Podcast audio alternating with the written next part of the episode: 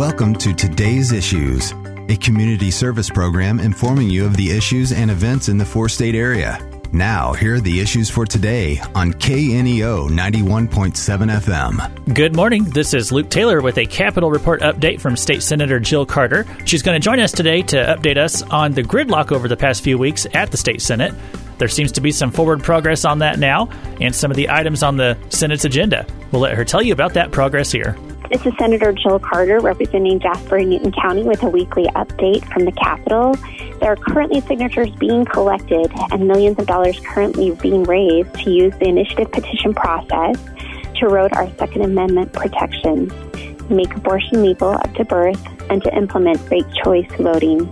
Thankfully, this week in the Senate, we concluded with successes after an all night filibuster, approval of all gubernatorial appointments, and significant initiative petition reform, having it pairing, being passed out of committee, and it being scheduled to go to the floor next week.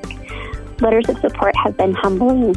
Representing in, represented in those letters are GOP Central Committee's resolutions representing nearly 50% of the state population. With those committee resolutions and numerous grassroots organizations, there was an overwhelming showcase of a unified front to do what Republicans have promised for years we would do.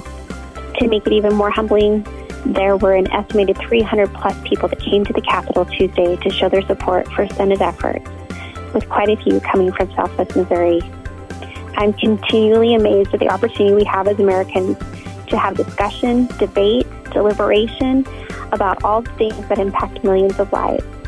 It should be hard at times, it should be transparent, it should be sobering, and at the same time, it should always be civil thank heavens for a form of government where we are not victims, where we can civilly engage, disagree at times, but still come together for the purpose of those we represent.